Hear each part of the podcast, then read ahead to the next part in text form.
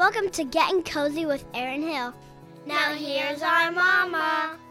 Hey, y'all, welcome back to Getting Cozy with Erin Hill. I am so excited today to have someone very, very special on the podcast. Her name is Lenora Claire.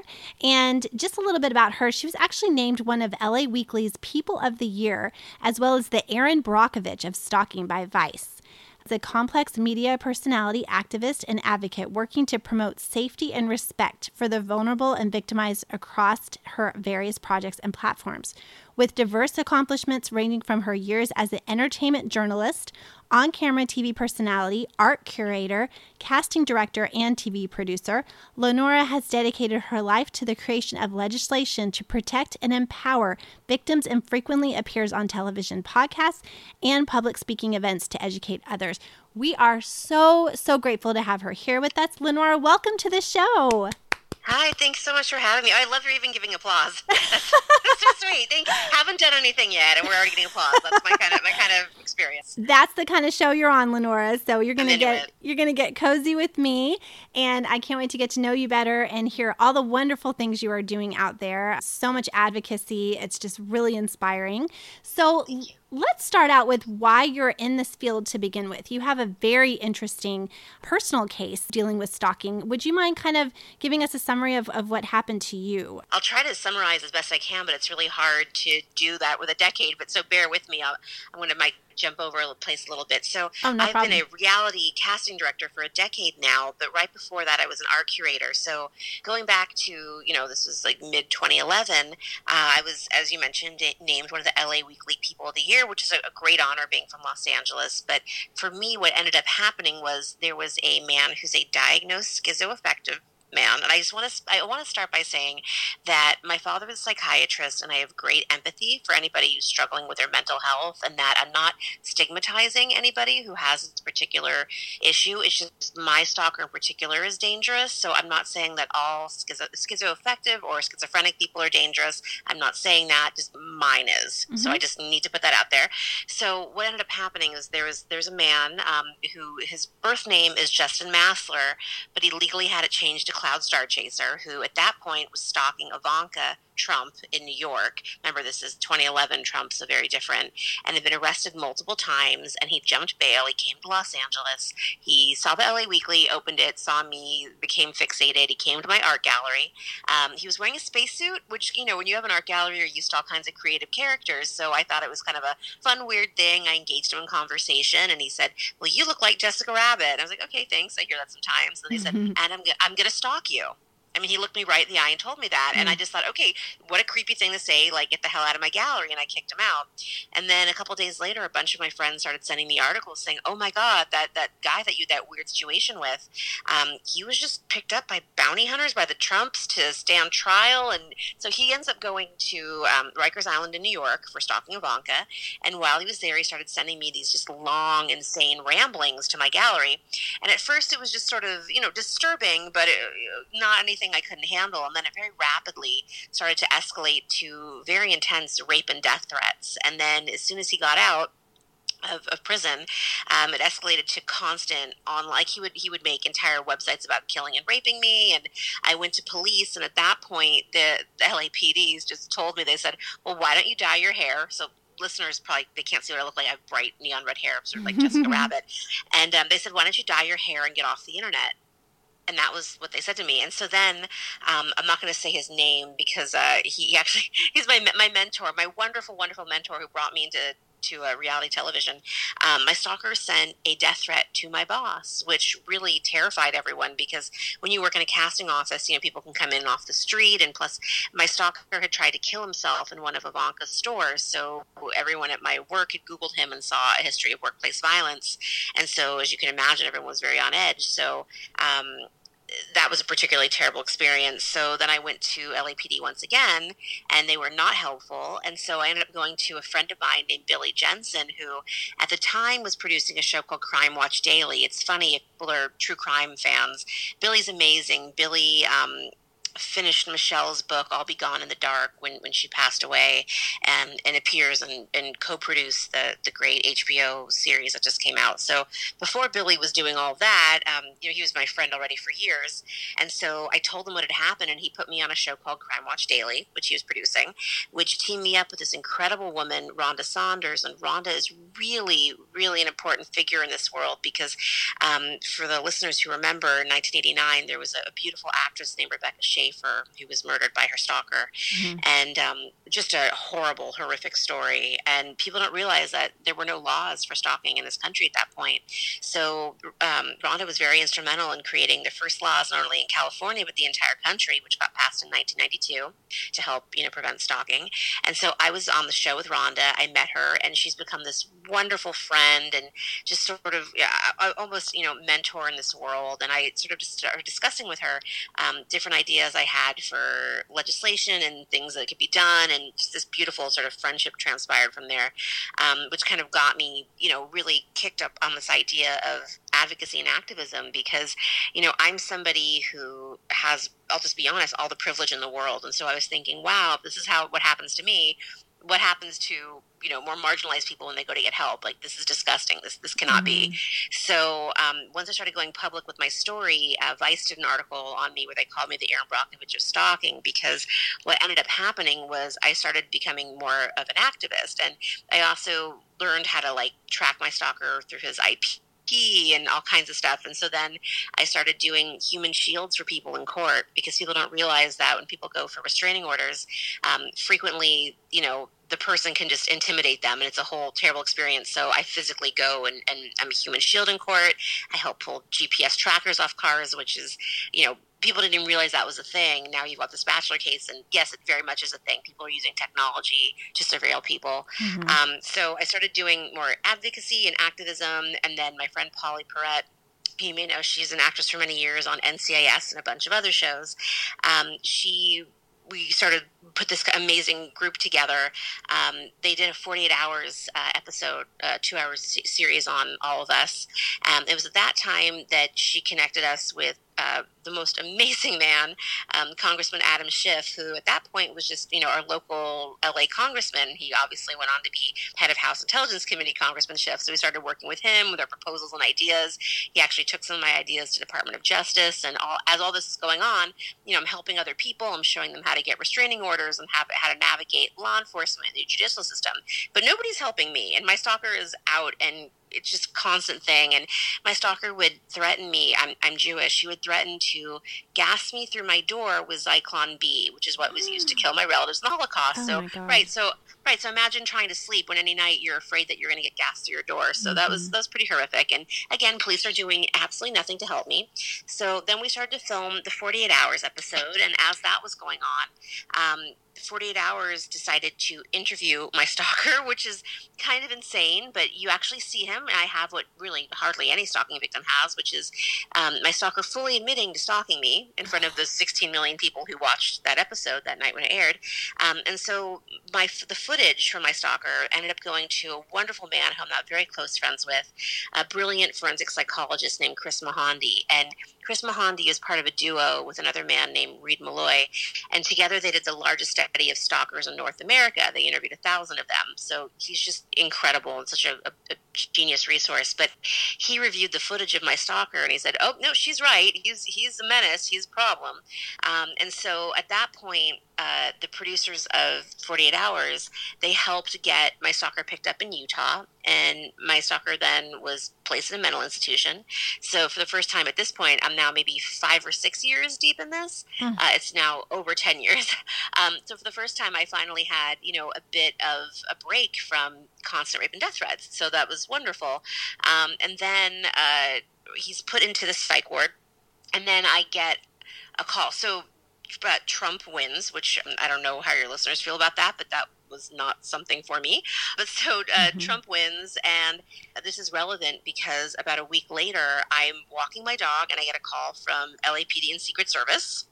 Which is very jarring, um, informing me that my stalker had broken out of the psych facility and that it's now you know Secret Service issue because of the history with Ivanka, and you know states don't normally work together.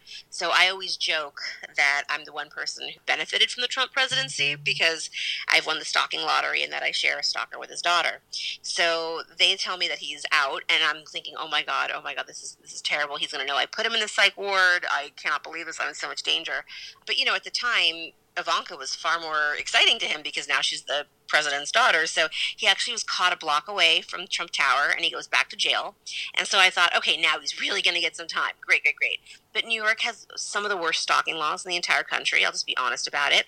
Um, yeah, like for example, I think it was in 2014, the New York State Court said that if you get a death threat over electronic device, you know, that could be text or email, um, it's it's considered essentially free speech and it's not a crime. Hmm. So I can send you a death threat in New York and nothing happens to you. So he spent just a couple of weeks uh, in jail in New York.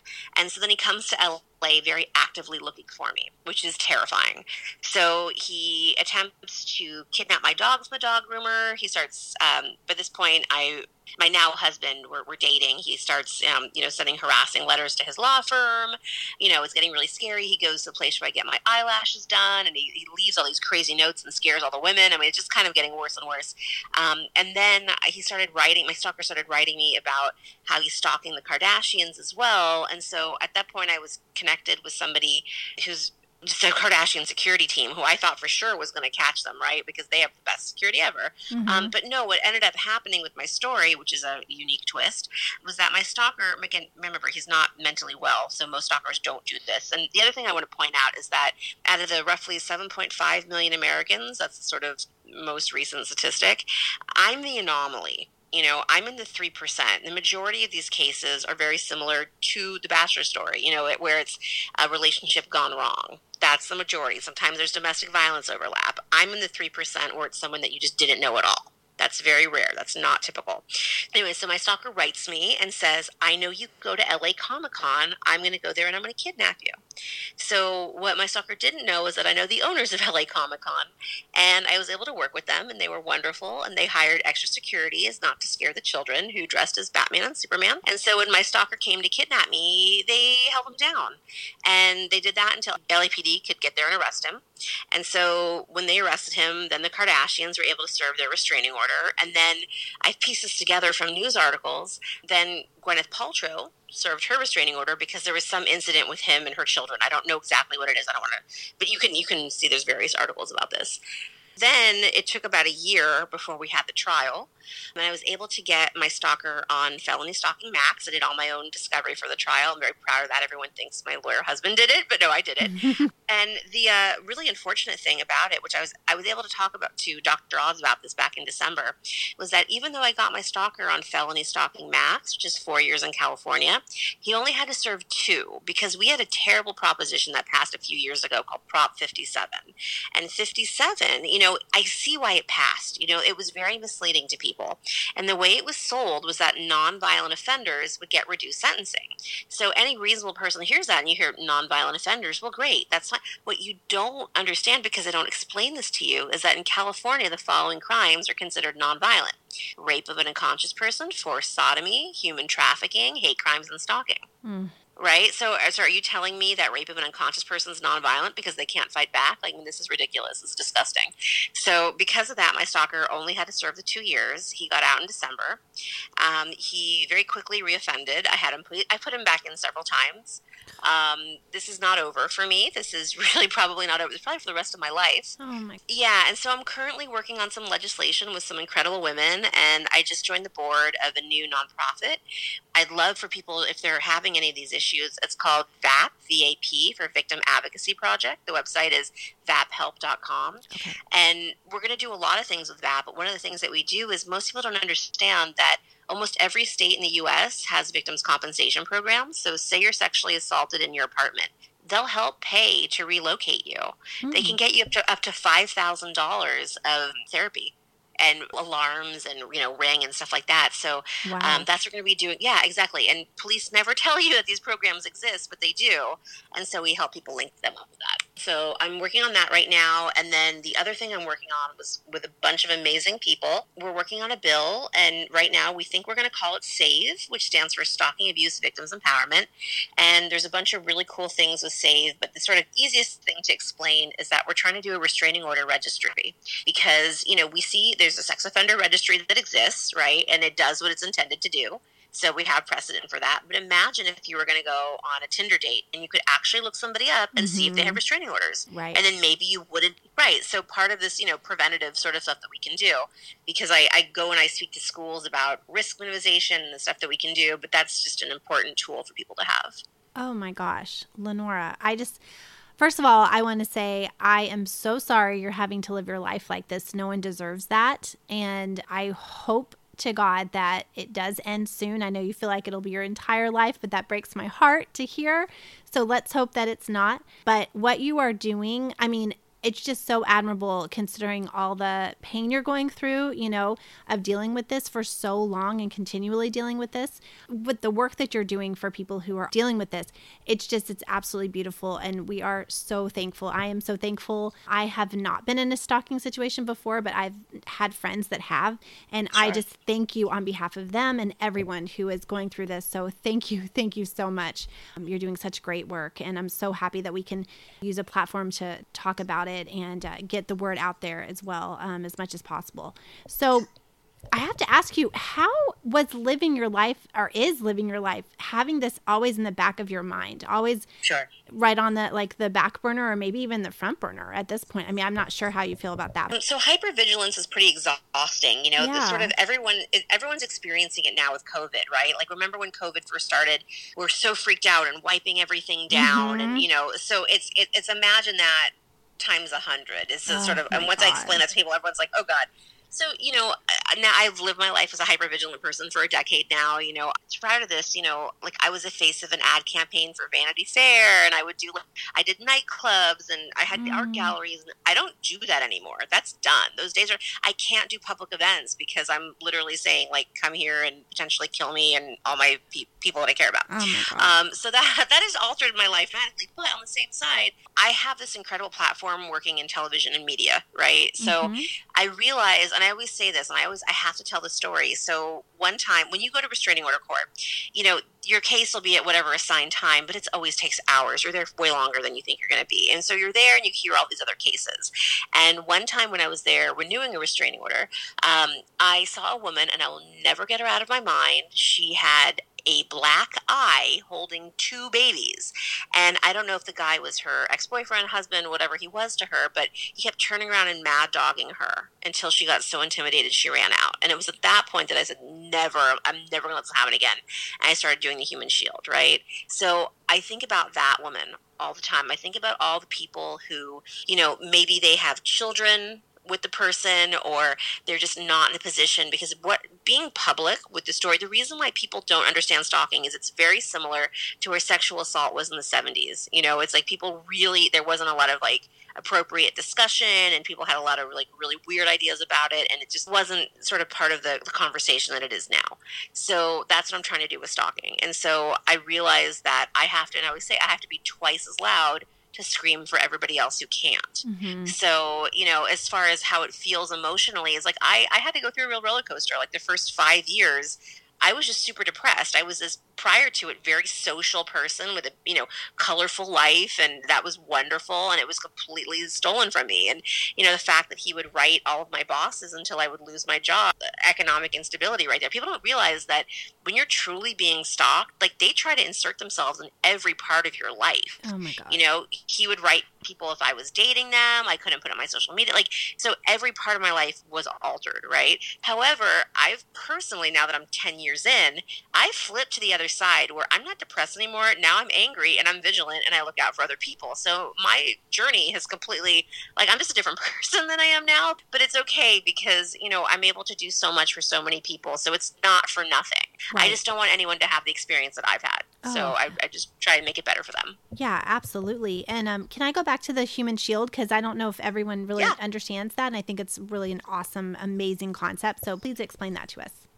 Yeah, so when you go to get a protective order, they don't separate people, which is like very shocking if you've never had to go through this experience. So I even I was in I was in our DA's office and I was like, when you go to Olive Garden, you know, they give you like a little thing and it says ding ding ding and when your table's ready. I'm like, why don't we have something like that in court? So what happens is, you know, a person will go and they're they're facing their abuser, right, potentially or stalker, whatever this, you know, bad individual is to them. And so potentially, you know, that person could follow them into the bathroom, intimidate them, so after that story that I told you about the woman with the black eyes who ran away, so what I do is I now I started doing it by myself, and then once I started posting about it on social media, um, I started having other people who join me now. Best situation is I started getting a bunch of women who were former victims themselves, mm-hmm. and it's kind of a great way for them to empower themselves to be with a whole bunch of other survivors, and we literally sit around the individual like a human shield. And so when the offender, the abuser, whatever, when he when they potentially turn around, however, we just look at him and go, "Turn around, asshole." Just turn around, you know, and it's really empowering. It's really great.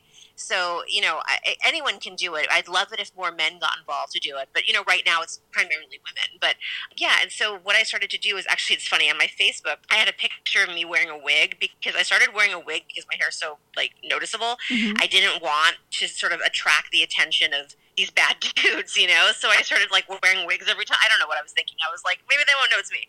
And so I just posted a picture that I was doing this on Facebook and there were like, there was maybe maybe around a thousand people like commented and they started saying like i want to do it too and they started leaving their city. So now i'm collecting it and starting a, a, database at a try and do it all over the country. I've already linked up people in vegas where uh, a victim and somebody who wanted to be a shield vegas they on the on the thread it was so sweet you could see them connecting. So um, yeah i'm starting to do that I love that. And if anyone's listening and does want to be a part of that, how can they yeah. get on that list or how can they get into yes. that? Okay, so the nonprofit that I joined the board of, uh, Victims Advocacy Project, they can just write, uh, the website is VAP, V-A-P, help, H-E-L-P. Okay, perfect. And you could just send them an email and you could just say, I want to be in Lenora's Human Shield program. I live in this city. Like, here's my number. And then we can put you in the database. Perfect. Thank you so much for mm-hmm. sharing that. That is a wonderful yeah. program that you started. Um, and it just, it makes sense, you know, because when you're in that situation, you just want people in your corner. You just want to feel protected and uh, supported.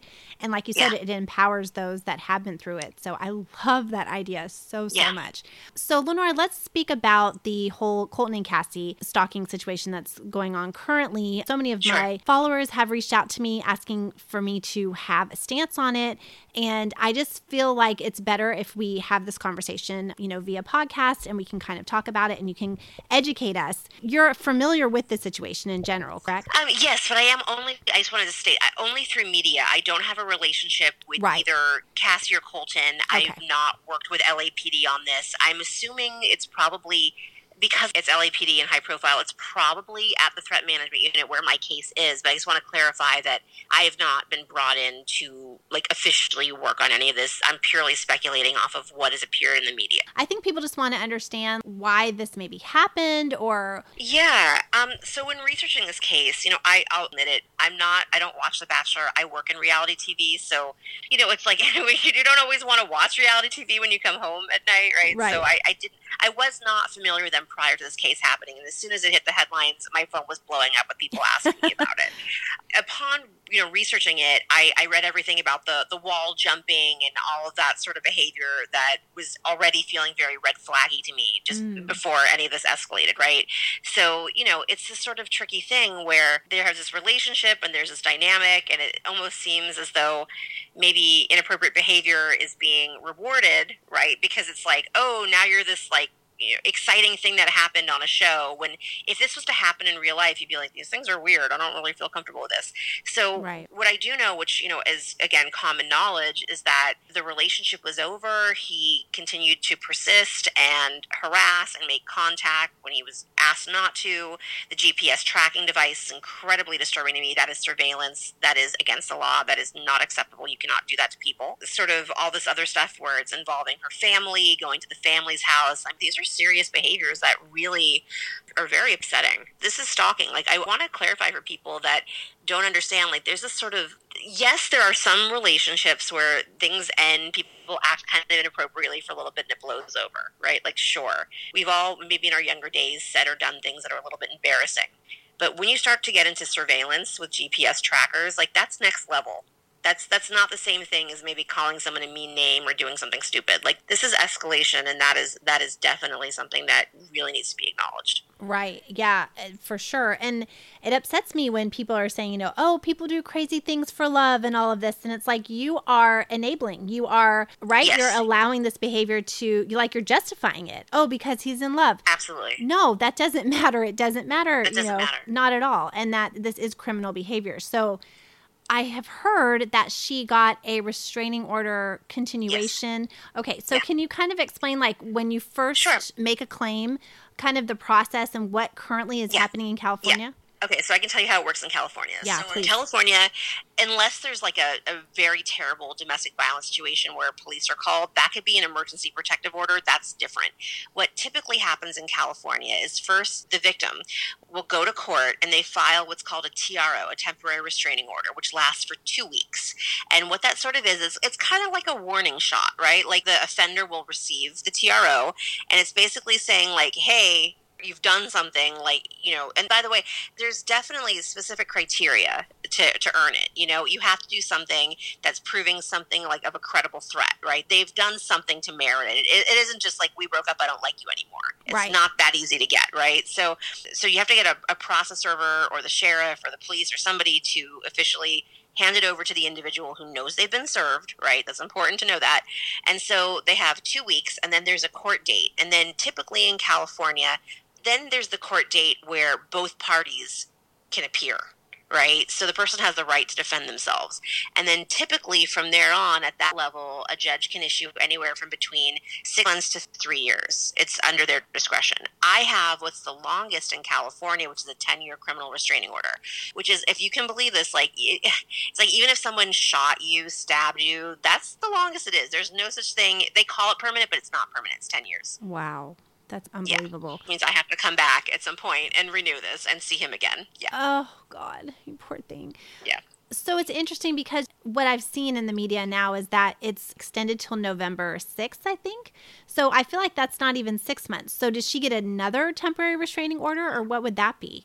Um, it's possible due to COVID that they extended it because of court dates. So oh. I have to oh. actually take a look at it because okay. the court system's really screwed up. So that's what I'm guessing is that it was probably hearing and to have the actual restraining order date. So that they probably just extended her TRO. I, I, haven't looked at it, but that would make sense. Okay, got it. Yeah. And mm-hmm. it has been said that Colton actually admitted to all of those things that we are, you know, mm-hmm. saying about the um, tracking device and everything else, you know, the, the stalking behavior and yeah. the, the harassing text messages. So when a um, stalker admits his behavior, is that a cry for help? Like what, to me, that's like, I was surprised to hear that, you know, that he, that he was admitting it. So what, he's taking ownership of that. So what does that mm-hmm. mean in your opinion? Mean, I, I honestly, I, I think it'd be appropriate for a forensic psychologist to, to sort of assess that because mm, okay. there's a lot of reasons reasons why people do that. I mean, you know, some people are so narcissistic as to believe that if they do that, they might win the other person over and be like, "I'm sorry, I messed up, baby. I won't do it again." Oh, like, got it. some people, some people do. That. You have to remember these are relationships, so dynamics are really like. There's even times where people get restraining orders against each other and then they get back together. Like these are these are mm-hmm. very complicated situations. Oh so gosh. someone admitting culpability doesn't necessarily mean that they're like, "I've learned the error of my ways," or you right. know, they may they may also want a judge to go easy on them. You know, like there's a lot of reasons why an offender might do that. So I can't speculate as to why he specifically did. Okay. You know, I my dad was a psychiatrist, not me. So like, I don't want to. I don't want to like you know make claims. I always be careful because I'm like, husband's a lawyer, dad was a psychiatrist. I'm not actually either. So I just you know always have to be careful with that. But you know, there's there's a lot of reasons. Yeah, there's okay. a lot of reasons why someone might do that. Oh my gosh. Well, we'll have to see what how that all plays out. But is there anything else you want to add to your advocacy? What's going on currently in California? What you're doing currently? Before we move on to talking about your casting director career, producing. Yeah, I'll just I'll give everybody a little bit of good news since that's you know a nice thing. So you know everything that's going on politically in the news cycle, where we totally in California have missed the fact that Newsom on September 30th just signed a bunch of really cool new legislation, including coercive control, which most people are not familiar with what that is, and coercive control. Um, my friend Laura Richards actually worked on it. She brought it to the UK and then brought it here with uh, Rubio, who then got Newsom to sign it. So there's a whole sort of umbrella of crimes that you're like, I know this is wrong, but how do I prosecute it? So, for example, in England, they use coercive control. There was a, a man who forcibly married his daughters off uh, for religious purposes. They didn't want to get married. And, like, you know, that's wrong. That's not right. You're coercing someone. And so that's, they're able to try it, was under coercive control. So, you know, say, for example, a man forces a woman to take a loan out on a car for him that she doesn't want to do, right? But he forces her because he's been beating her. And, like, so anyway, we passed the coercive control law, which is part of the domestic violence bill. So that's really exciting, and that's another protection for people who are experiencing domestic violence. That's, oh, that's positive. That's great. Yeah, that makes me curious. The whole Britney Spears, that whole situation that's going on currently, does that have mm-hmm. anything to do with the coercive control? Is that going to be that's an interesting question. That's an interesting question. I mean, typically, you know, it that is certainly, you know, conservatorships are delicate, and there's a whole other stuff. But you know, that that may be something for, you know, it's it's sort of a weird thing because I'm I'm friends with uh, with someone who's in, involved with all of that, so I have to be very careful oh, with what gotcha. I'm saying. But yeah, it's you know, it's definitely coercing someone is you know, it's a mind crime if that makes sense. Like yeah. there's physical harm that we can do to people, and then there's mental and emotional. So coercion kind of falls under that. So it can mean a lot of things, and at least it gives DAs and prosecutors something to work with. So it's kind of a, an interesting sort of area that we're going to see what happens with it. We're going to see how it works here in California. Yeah, so fascinating. All of it. Very, very interesting. And again, thank you so much for everything you are doing, Lenora. And um, please, yeah. everyone, reach out to her and the VAPhelp.com. Yeah, VAP help.com to help in any of these situations um, that are currently going on. So, thank you, thank you. And so now I want to transition into talking to you about how you got into casting and producing. Yeah. so interesting. Love to hear about that. If you can kind of give us a little overview on that. Yeah, it's a really funny story. So, going all the way back to when I was LA Weekly People of the Year. So, it brought my stalker, but it also brought my my mentor, Doron Ofir, who cast Jersey Shore and a million different shows. So Duran saw that LA Weekly article, and I got a tweet from him that said, I want to make you famous. And I was like, ew, ew, who's this guy hitting on me? And then I saw that he was a casting director who, who cast Jersey Shore, and I saw that he was gay. And I was like, wonderful, this is so great. Okay, he's not hitting on me. This is so cool. And so he called me into his office and he said, You know, I think you're so interesting. You were in a circus, you're friends with a monkey you were a journalist, like you're weird, I like you. we should have you go out for this MTV show. So they submitted me for it and everything was looking really good. And then he comes back and he's like, Oh girl, I'm sorry, you're too old, you're 30 you're too old. And so ah. I was like, so I was like, okay, you know, and then he was just like, you, you're really interesting. And, you know, because you're a journalist for so long, what do you think about casting? Because, you know, you're sort of doing interviews and finding people just like a, you know, a journalist would, and it might be a great career path for you. And I was like, okay, sure. So that's how I got into casting is sort of a really, because Doron is so wonderful. Even his office, all of casting producers he's found, it's like he cast his office. You know, everybody's such a wonderful archetype of, you know, like your Southern Belle is like the most Southern Belle. You know, it's like everybody's so like it's it's really cool. And so that's how I got into casting, and I've done so. I actually just did a show with Doron. I just did a, show for Quibi with him, so it was great to work with him again. And then the way I got into producing was I, I worked for years on a show called MTV True Life, and MTV yes. True Life people, yeah, most people remember it. Mm-hmm. Um, so what ended up happening with that show was I started off as casting producer, and because I was casting a lot of you know younger people and getting really involved with their story, they decided to just make me a producer on the show because it's really t- it's difficult in casting because you know you find these incredible people, you get their stories, they trust you, they like you, and then you just hand them off to production and you're like, hope it works out, kid. You know, it's kind of a weird thing. It was really great to be able to follow their stories, their journey, and you know find them and cast them, and then go and produce the actual episode. So that was a, a very cool opportunity. So I'm uh, curious, what show was it that you just missed being casted on? Oh, you know, it was a it was MTV pilot for a show called Connected, which actually didn't end up getting made. Oh, gotcha. Um, it was it was like the number one reality show in Israel at the time, and Oh, they wow. tried to do it, and it just I, I just did. I think it's because they didn't cast me. That's probably why it didn't work out. Gotcha. I, I would Yeah. agree with that for sure. Yes. Yeah, yeah. so you said you're casting a show or producing a show for Quibi. Quibi Um, is I was so casting it. Yeah, yeah. I really like the idea of Quibi because all these shows are like 10 minutes long, right? It's like the episodes are Mhm, super, mhm. super short, so you can watch as many or as little as you want. Yeah, yeah, exactly. Uh, what is the name of that one? Or it has not been yeah, released so. I've just been casting. It's it's yeah, it's called Sexology. It's actually the Oh, the number yes. one non-scripted. Yeah, it's Shan's show, and she's amazing. And I, I love doing. I also cast uh, Sex Life on Epix, so I, I do all the sex shows. They're fun. oh, um, very and so cool. yeah, it's just a really, it's just a great show. It's a talk show, and it's super, you know, sex positive and awesome, and it's just really fun to find guests for it. I just, it's been a great experience. So when you're looking for a cast, because I think everybody always wonders, like, Mhm. how do these people get casted? Do you do Yeah. the whole DM slide? Do you just go on Instagram, see who? Oh yeah, oh all yeah, that. yeah. Okay. Yeah, I mean, to be honest, so I you, I always look for authenticity. Like if you're trying to be famous, I don't want you. Like Right. that, you're just not. I just don't want you. You know, I want the person who's just authentically living their life. You know, doing whatever they're doing. So then, if I Mhm. get a, a certain show and they want an archetype, like I want that person that's just so pure. You know, that's just like existing in their universe. They're just Yep. you know whatever whatever they are. You know, that's what the best shows are. You know, it's like if you're if, I don't I didn't work on Dance Moms, but like that world. You know, it's like these people were genuinely doing all of that, and then Right. they found them, and that's why they're stars because they're not trying to be something. They're just so authentically that. It's so funny you said that because I I don't know if you watched Listen to Your Heart, the Bachelor spinoff. I would assume not if you're not watching The Bachelor. But No, I don't. I um, don't know any bachelors. So yeah, I don't know. So it was amazing because that whole show was just these incredible musicians that were just real people being real. And it's funny because the, the ratings weren't great. And I think it was just because people were so used to The Bachelor and how, you know, everyone's kind of got ulterior motives and things like that. But Listen to Your Heart was such a breath of fresh air because these people were just being themselves, completely authentic. And we all fell in love with them. And I love that I was able to interview them because I felt like they needed more of a platform and more of a like, hey, Mhm. look, you know, look who these guys are. So I totally get you wanting like that pure, you know, Oh, that yeah, I get that. And that's exactly It's what beautiful. that show it is. It absolutely is. And that's exactly what that show was. So if you ever wanted to binge watch something, that would be a good one because I feel like you, Oh, cool. you'd see Yeah. all of that. one of the things that's so different, so I've been casting for a decade now, is you know a decade ago you'd interview like say you're doing True Life or something, right? And you'd like get on Skype and like you'd get person wherever you know they're living in New Orleans or whatever, and like they'd be so New Orleans, and it was so amazing.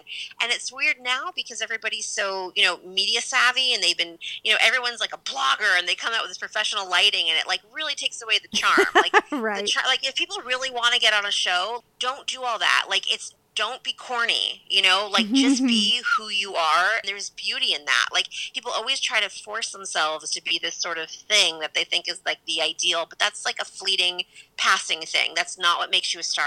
Like okay, so for example, my wonderful mentor Doron who found Snooki, right? Oh, wow. Snooki was so authentically Snooki. Snooki was just Snooki. Like we loved her because she was there was nothing else we'd ever seen like that, right? Like she was Mhm. just doing her and like that was beautiful. And that obviously worked out really well for her.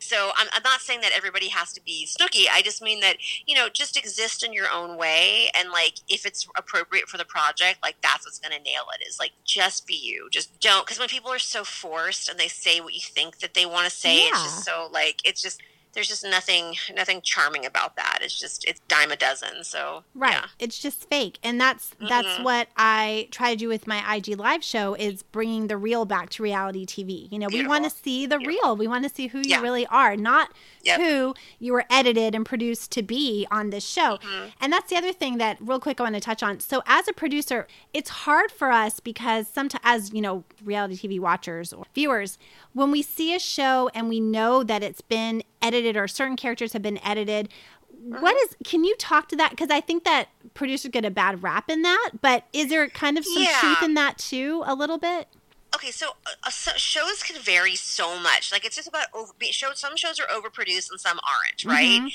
So it's like you can't even compare because they're really apples and oranges. Like all shows have what they call story producers, and story producers, it's like they kind of have like you know they have like a loose idea of what's going to happen, you know, and then they sort of let the, the characters unfold in a natural way, but you're trying to get from point A to point B, right? Then there's other shows that like literally poke at the people, you know, will like they'll go in the other room and be like, well, Sandra thinks you're a jerk. You know, like they'll do that. Like some shows do and some shows don't. So I can't like com- if there was one specific show that I worked on, I could sort of tell you about it. But Yeah. um, you know, as far as I will say this, they don't it's not like a deep fake you know like they're not cutting like one word at a time completely taking something that you didn't say and like just completely rearranging it like that doesn't exist. But you know if you act like a jerk you're gonna look like a jerk. Like they you know what i mean? Like they Right. kind of want the juiciest and the spiciest moments. So i've heard rumors that there was a particular show which i won't say because it was my friend who worked on it where they would crank the heat up to like 110 degrees um, and so it would kind of make people really irritable, right? On that same show, which was a competition show, they wouldn't let the contestants ever get more than six hours of sleep a night. So Mm. imagine if you're right, so you're you're not sleeping, you're hot, and then they keep alcohol in that house. Like oh my god. so there's things like that. I don't really work on those kinds of shows because I, I tend to do different shows, but there are some shows that producers do have a hand in, in making sure that things happen. Yeah. That does happen Wow. sometimes. Sometimes on some shows. That's like the perfect storm, I feel. Yeah. Yeah. yeah, of course. Yeah. Oh my gosh. And then the like the Frankenbiting, you know, that we've heard from like shows like The Bachelor and other shows, housewives shows. So that to me, taking one word here and one word there, you know, and stringing them together, I think it's just something that happens. Hopefully, doesn't happen as often as we think it does. But you know, you never know. Like you said, if you're going to act a certain way, you're going to be portrayed that way. I think people do get bad edits on shows, and they're good Yeah, people.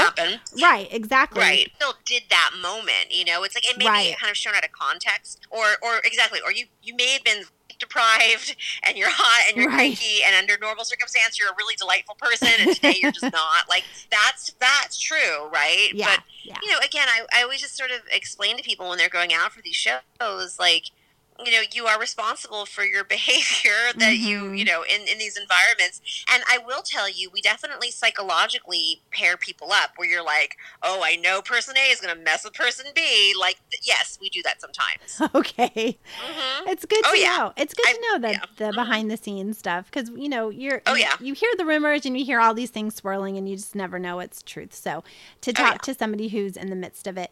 So if you weren't in that career, what do you think you'd be doing? well i was a journalist back when print media was an option and i really loved it. I mean that was a great time and i you know if i didn't have a stalker i would and art you know was was right now it's a weird time with covid i, I really love doing art.